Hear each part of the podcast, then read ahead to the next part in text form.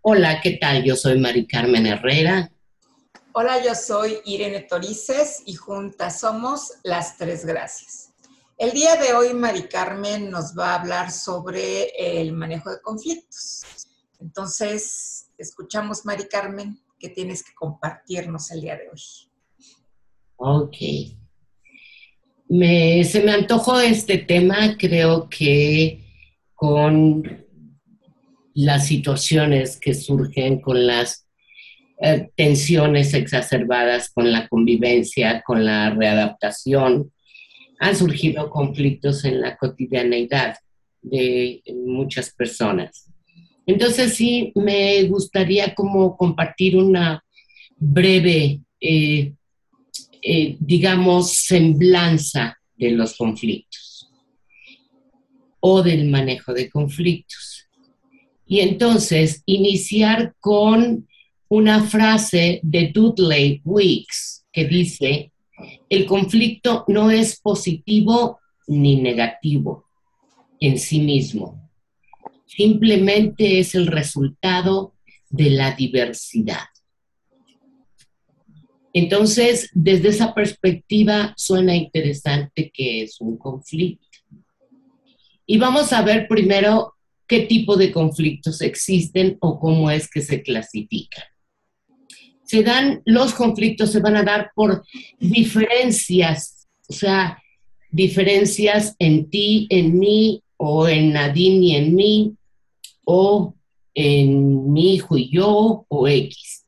Y va a ser por diferencia de las necesidades de cada persona, por los valores de cada persona, por aspectos culturales de cada persona, por aspectos socioeconómicos, por algo muy interesante, por percepción.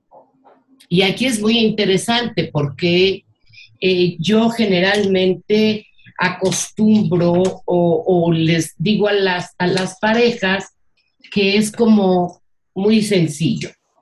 Si yo pinto esto, ¿tú qué ves? ¿Tú qué ves, Irene o Nadine? Un 6. Ok. Pues, ¿qué crees que yo veo un 9? ¿Sí me explico? Porque si yo lo volteo, si me lo pongo a mí aquí para verlo, es un 9. Y eso es precisamente parte de la percepción. Percibimos las cosas, las situaciones de manera diferente. Igualmente, por diferencia en metas. De pronto tenemos metas totalmente diferentes para llegar. Y bueno, no se diga de los sentimientos. Podemos tener sentimientos muy, muy diferentes por método de solución también. Generalmente lo que se dice es que eh, desde las neurociencias es que los hombres son focalizadores. Un hombre ve un conflicto y es así como un puntito y lo puede solucionar. Y las mujeres no. Las mujeres, evolutivamente hablando, somos totalizadoras, vemos como todo el panorama por esta parte de la conexión entre los hemisferios, etcétera. Esa es la razón por la cual, por ejemplo, las mujeres descubrimos la agricultura por la observación. Entonces es diferente la manera de funcionar de las mujeres. Eh, también igualmente por intereses, porque los intereses pueden ser totalmente diferentes. Y esto, estas diferencias, puede ser también generado, un conflicto generado por un problema. Porque eso es curioso. Un problema no es un conflicto. ¿Ok? ¿Qué es un problema? Un problema va a ser del, del RAE, o sea, circunstancia que dificulta la consecución de algún fin. Eso es lo que, lo que una de las definiciones de problema. Otra es persona o cosa que plantea una dificultad o inconveniente para algo. Otra es dificultad de orden afectivo. ¿Ok? Y define dificultad igual a conflicto o problema. Curiosamente, eso dice etimológicamente hablando. Pero vamos a ver que es un dilema y eso me encantó. Dilema viene del griego y quiere decir dis, de, dilema dis, que quiere decir doble, y lema, que quiere decir premisa. O sea, volvemos al inicio, hay una doble premisa. Hay una premisa que es tuya y hay una premisa que es mía y hay diferencia en estas premisas. Quiere decir argumento contradictorio o disyuntiva. Esto es lo que quiere decir dilema. Entonces, los conflictos pueden venir por un problema o por un dilema. Hasta ahí está más confuso o un poquito más claro. ok.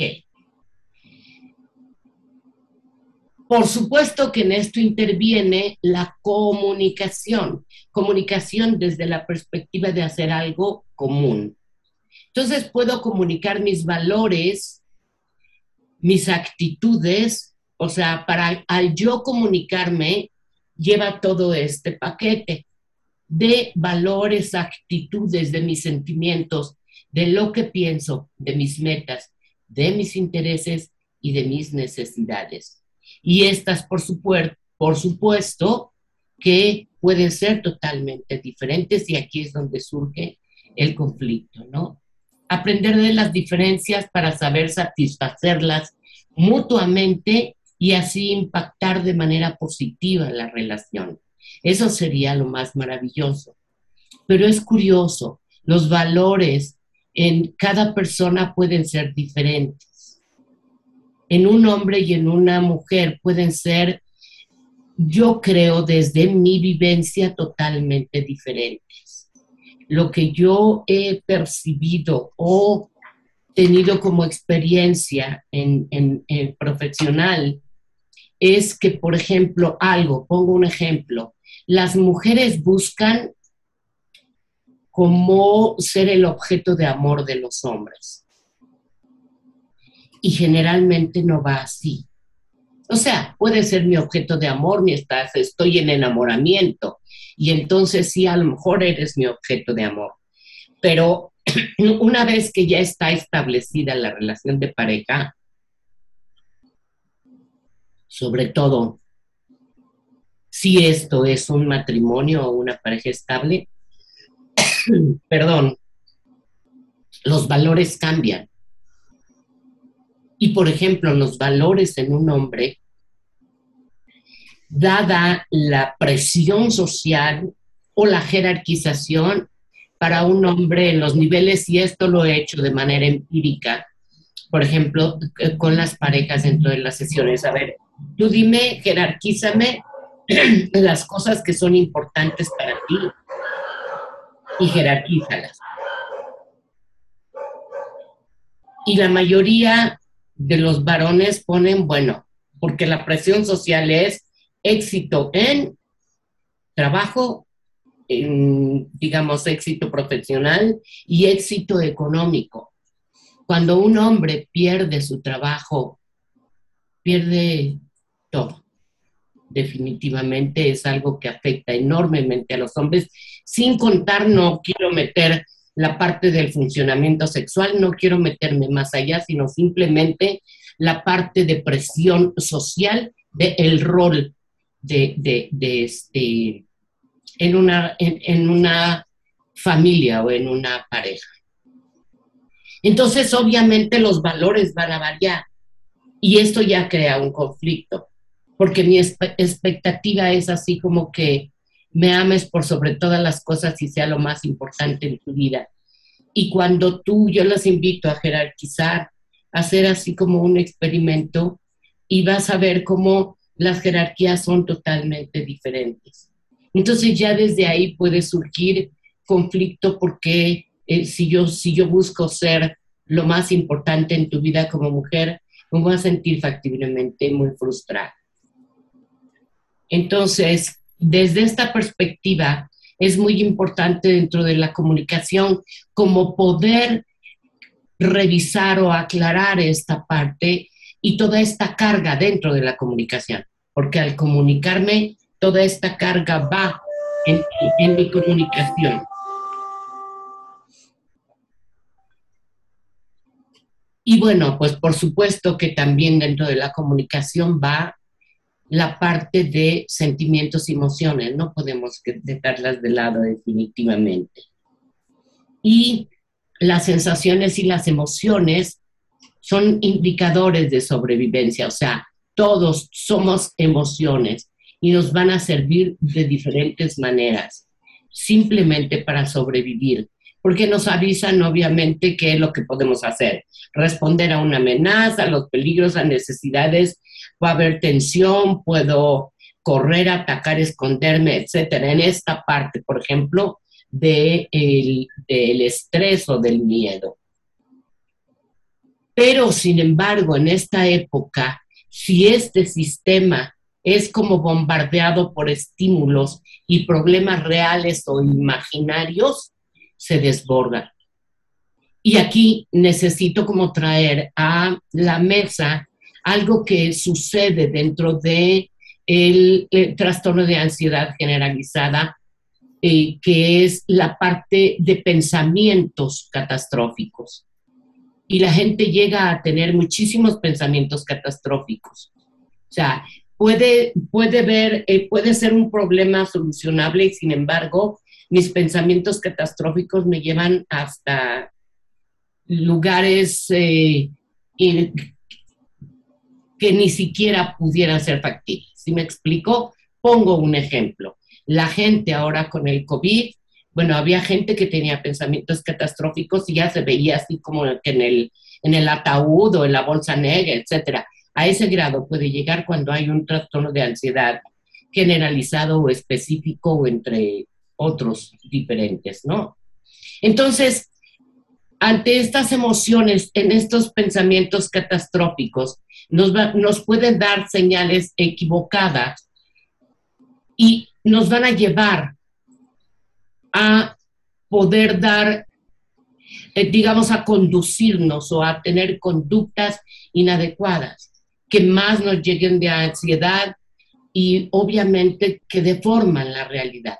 Por eso es tan importante dentro de un conflicto como poder mantener una calma, como poder tener lo que maneja la inteligencia emocional, que es la parte del cerebro en equilibrio con mis emociones, que eso sería como lo más importante y como poder compartir o expresar a través de la comunicación estas situaciones, ¿no?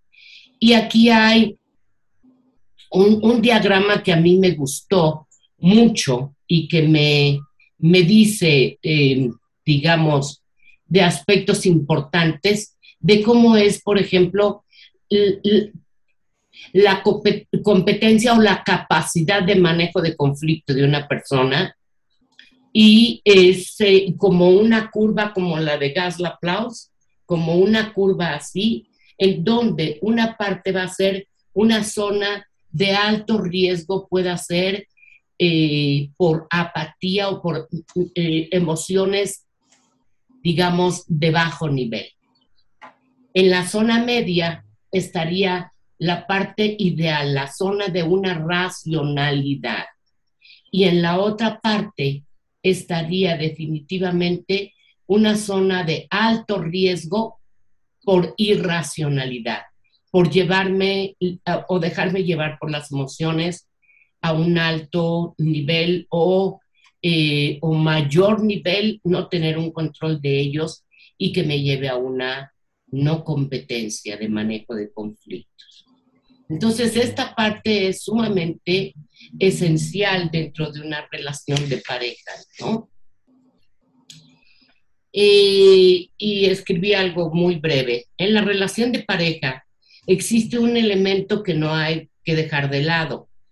Está la relación entre, y esto creo que lo dije en algún otro programa, está la relación de las dos personas, pero hay un tercer elemento que es la, la pareja o la relación de pareja. Y esta parte es algo como que generalmente no se contempla.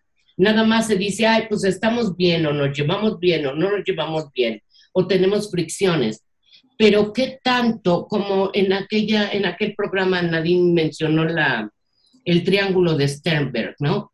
Cómo poder tener el, el compromiso, qué tanto estoy comprometido con fortalecer esta relación.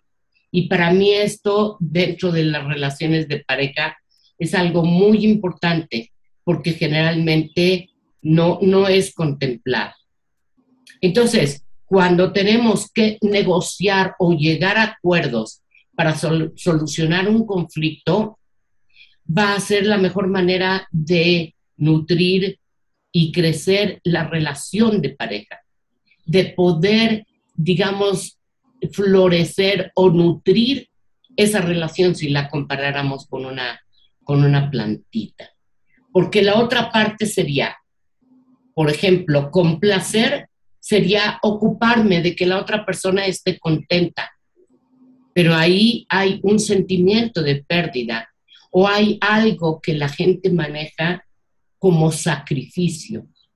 Y cuando existe una parte de sacrificio, el sentimiento es que si yo hago un sacrificio, tú me debes algo a mí.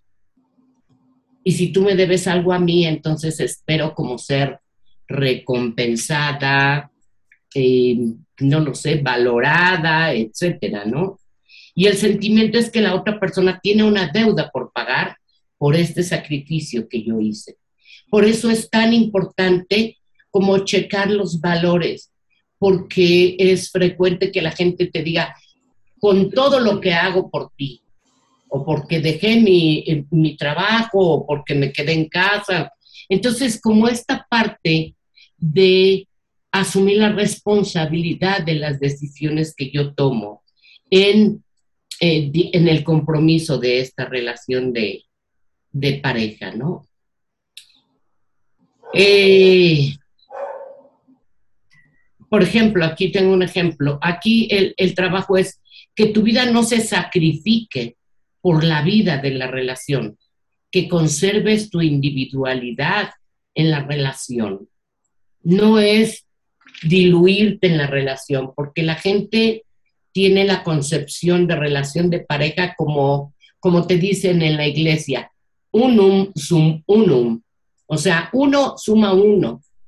Y cuando la gente se casa, por ejemplo, por la iglesia, esta es la concepción, como que vamos a ser un solo ser. Y aquí decía Carl Rogers que la magia de la relación de pareja es que puede aparentar ser uno y sin embargo siguen siendo dos. Que es parte de lo que mencionaba, por ejemplo, el, doctor Álvarez Gallú en, su teoría de los tres mundos, ¿no?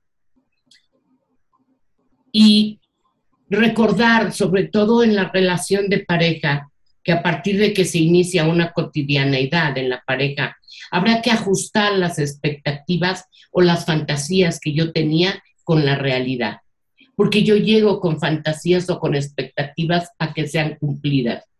Pero en mi realidad voy a necesitar ajustarlo, que sería como la parte del contrato matrimonial que menciona Sánchez, ¿no? Y recordar algo muy importante, que habrá características o conductas de mi pareja que no me agraden, pero que puedo manejarlas de alguna manera. Habrá otras que me pueden afectar, pero no mucho. Y habrá cosas que me sea casi imposible aceptar.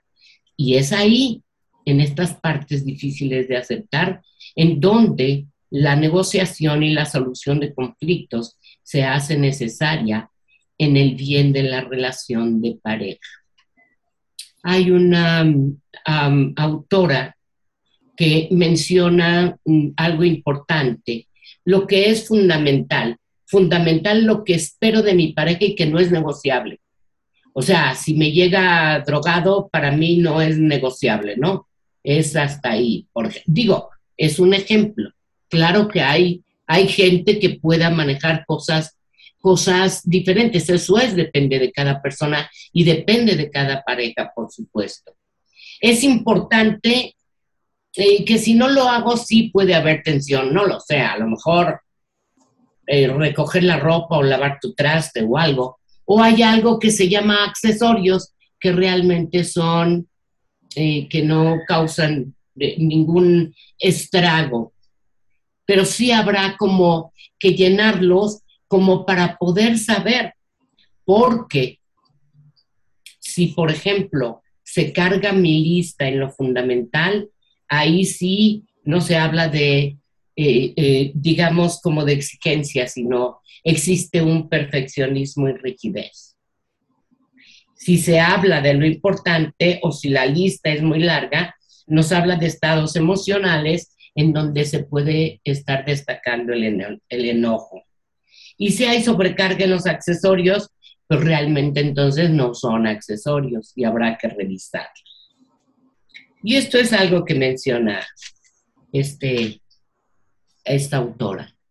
Entonces, eso es lo que yo quise aportar porque creo que están existiendo situaciones complicadas a niveles sociales, a niveles económicos, mucho a niveles de, sobrecarga de trabajo y esto está afectando algunas relaciones o en mucho las relaciones tanto con la pareja como con los hijos, etcétera, ¿no? Entonces, por eso quise hoy presentar este tema y me encantaría escuchar su opinión. A, eh, mí me gustaría regresar un poquito. ¿Cuáles son los tres, em, las tres definiciones que compartiste al inicio, Mari Carmen? Conflicto, problema y cuál era la otra? Dilema. Dilema. Conflicto, problema y dilema.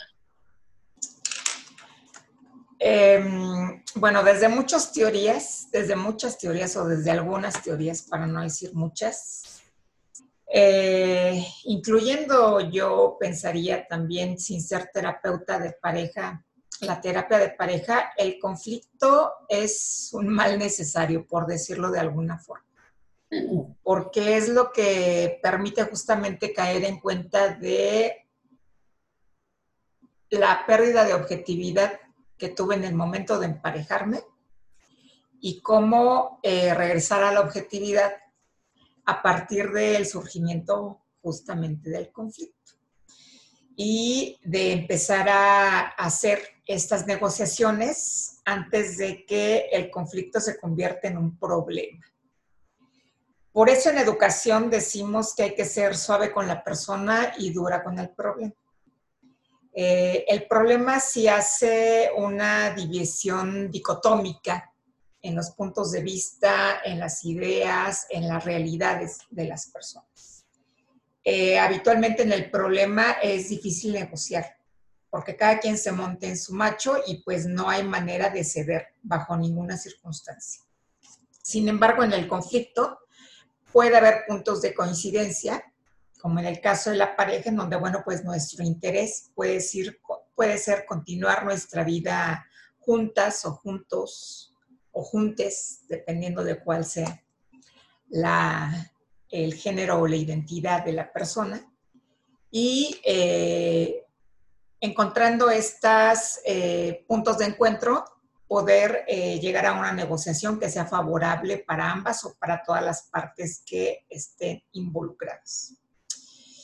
Y pues la chamba de quienes nos dedicamos a la terapia, pues es justamente esa, o a la educación, es justamente esa, ¿no? O sea, eh, ver de qué manera echan mano de sus fortalezas las personas para poder negociar de manera asertiva, de manera dialógica, de manera pacífica, para solucionar los conflictos, tanto dentro como fuera del aula, dentro del espacio terapéutico como fuera de él, porque tampoco se trata de que estemos ahí presentes las 24 horas del día, los 365 días del año.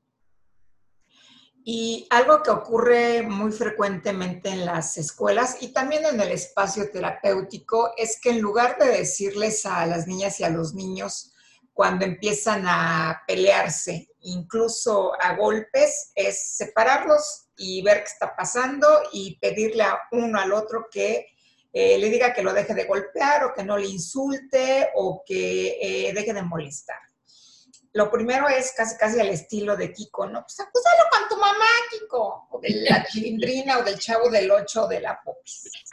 Em, y esto impide justamente que desde pequeñas o desde pequeños empiecen a tener una comunicación lo suficientemente efectiva para limitar al máximo o que sean mínimos los conflictos como lo queramos ver.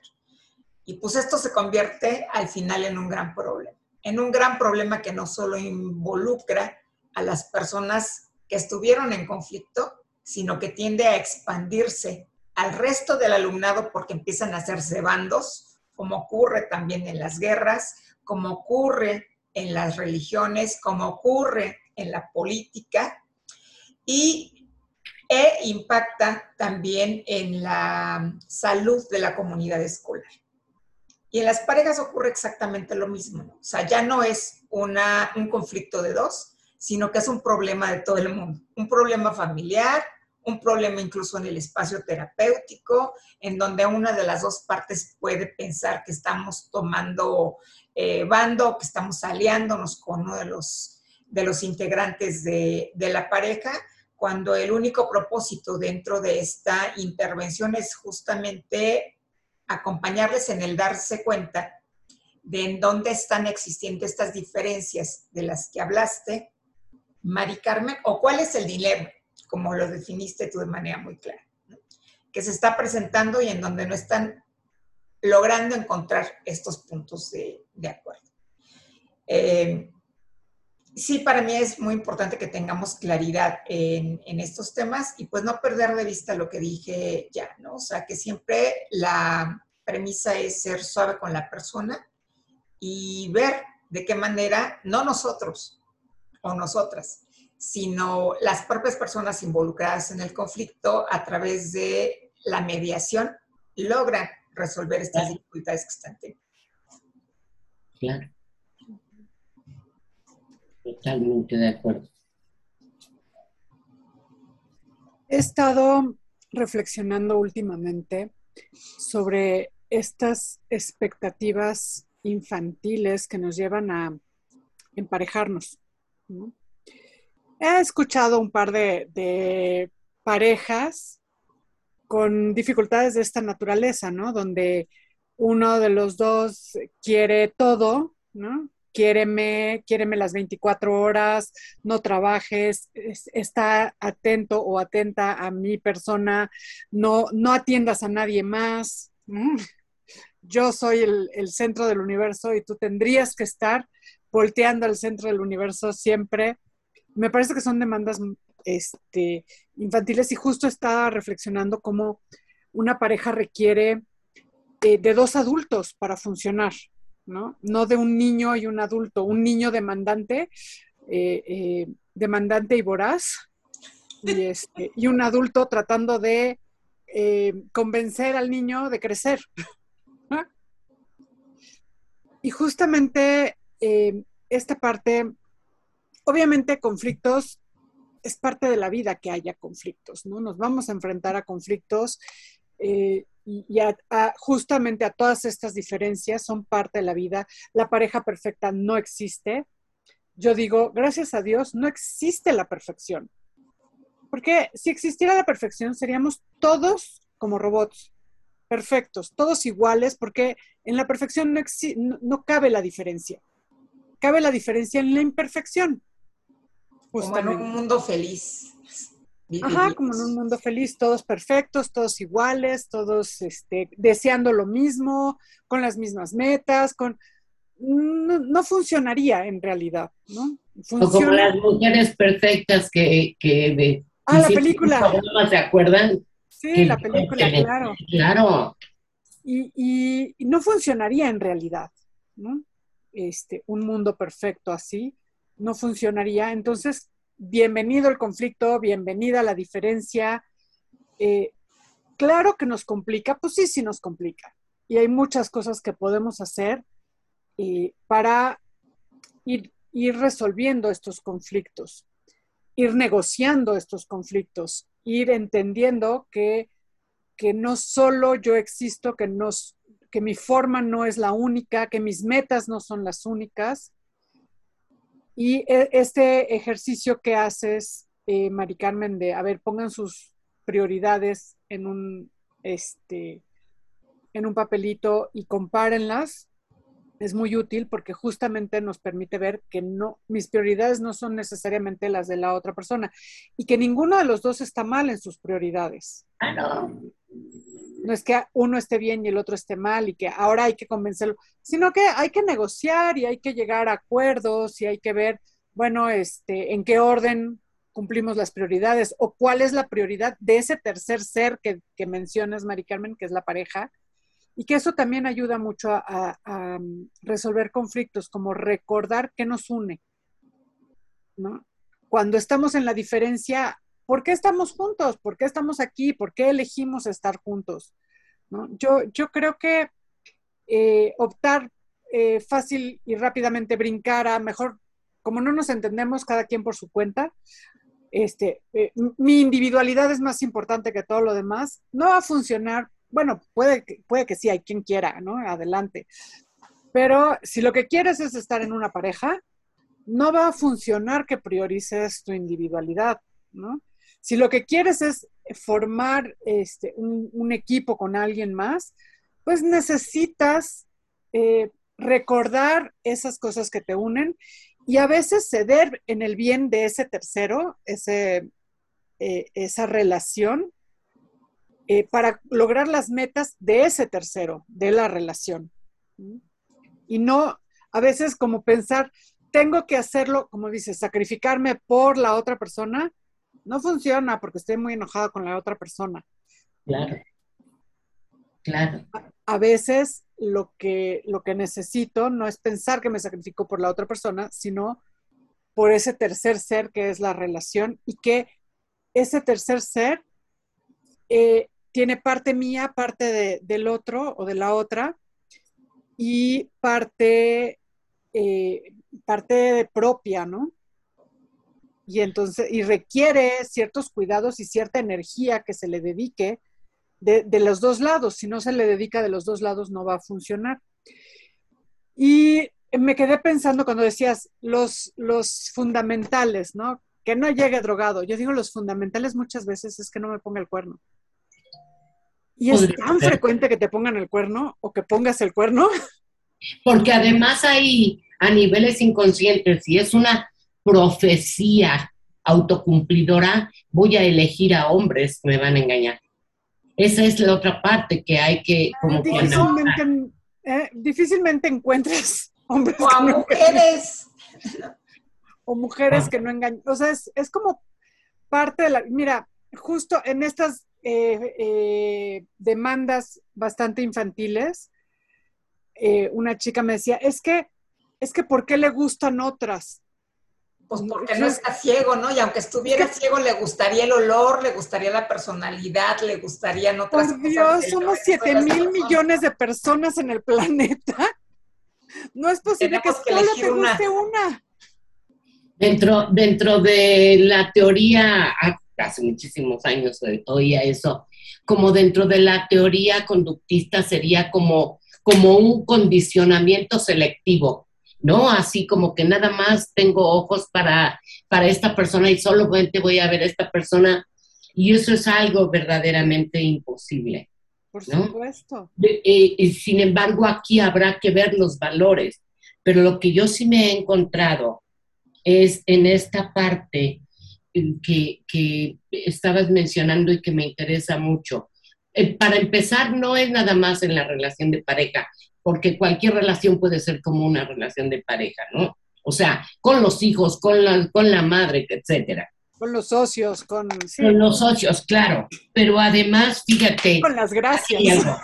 Con las gracias, güey. Muchas gracias. Este, porque aquí decía, eh, alguna vez escuché así, yo que me sacrifiqué para cuidar a los niños.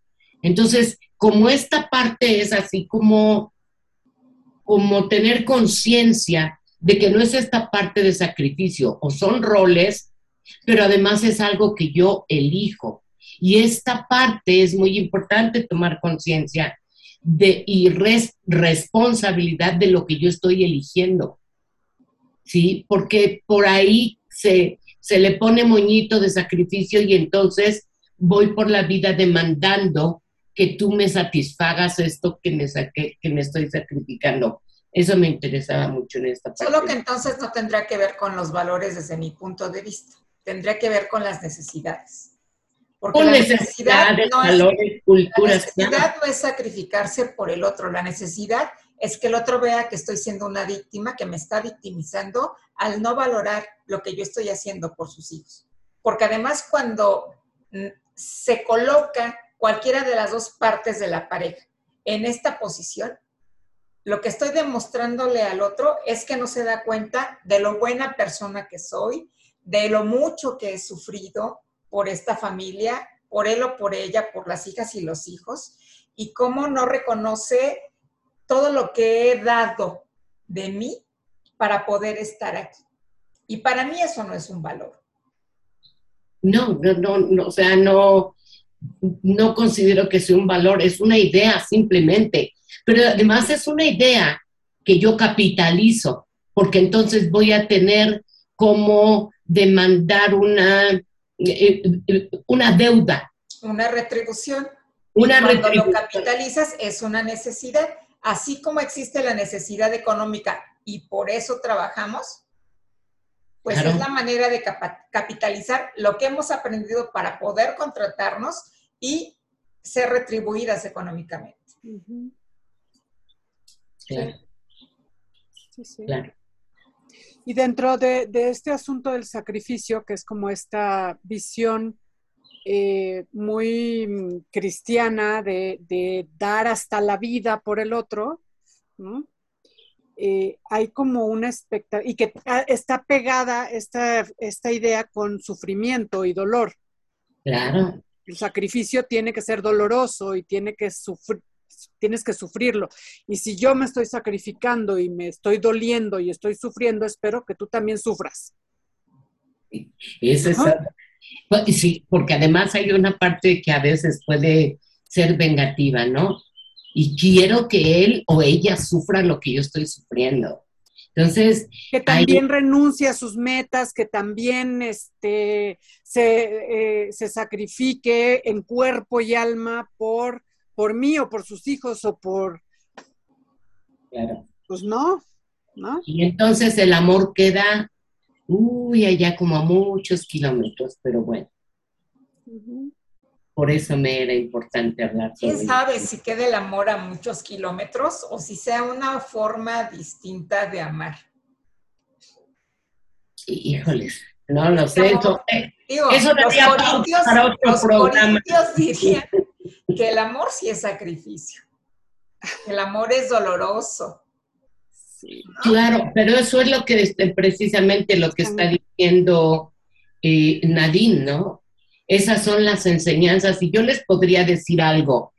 En un curso de milagros, que es un curso maravilloso en donde vas de la mano de Dios los 365 días del año, hay todo un capítulo sobre el sacrificio en donde te erradica absolutamente esta idea de sacrificio, de que yo tengo que y que me deben y que... Y es maravilloso para mí, fue muy, muy revelador ese curso. Bueno, como yo solo creo en algunos milagros, como en el, cuando las niñas me preguntan a veces cuando últimamente ha sido con relativa frecuencia. A la hora que nos encontramos en el baño, yo no sé qué cara me verán. Oye, ¿tú tienes esposo? No. ¿Y por qué no? Porque me da flojera. Las respuestas que he recibido es, a mí me da flojera venir a la escuela, me da flojera hacer la tarea, me da flojera levantarme temprano y yo, igual a mí. Por eso me da flojera tener esposo. Sí, porque además tienes toda la razón, porque para, para crecer una relación se requiere, sobre todo una relación de pareja, se requiere de mucho trabajo diario, mucho esfuerzo y mucho compromiso y este, algunos otros aspectos. Entonces, ah, vemos personas que mejor elegimos. Prefiero invertir en mí que invertir en otro. que además significa, eso significa ser adulto, trabajar por lograr ciertas metas, ¿no?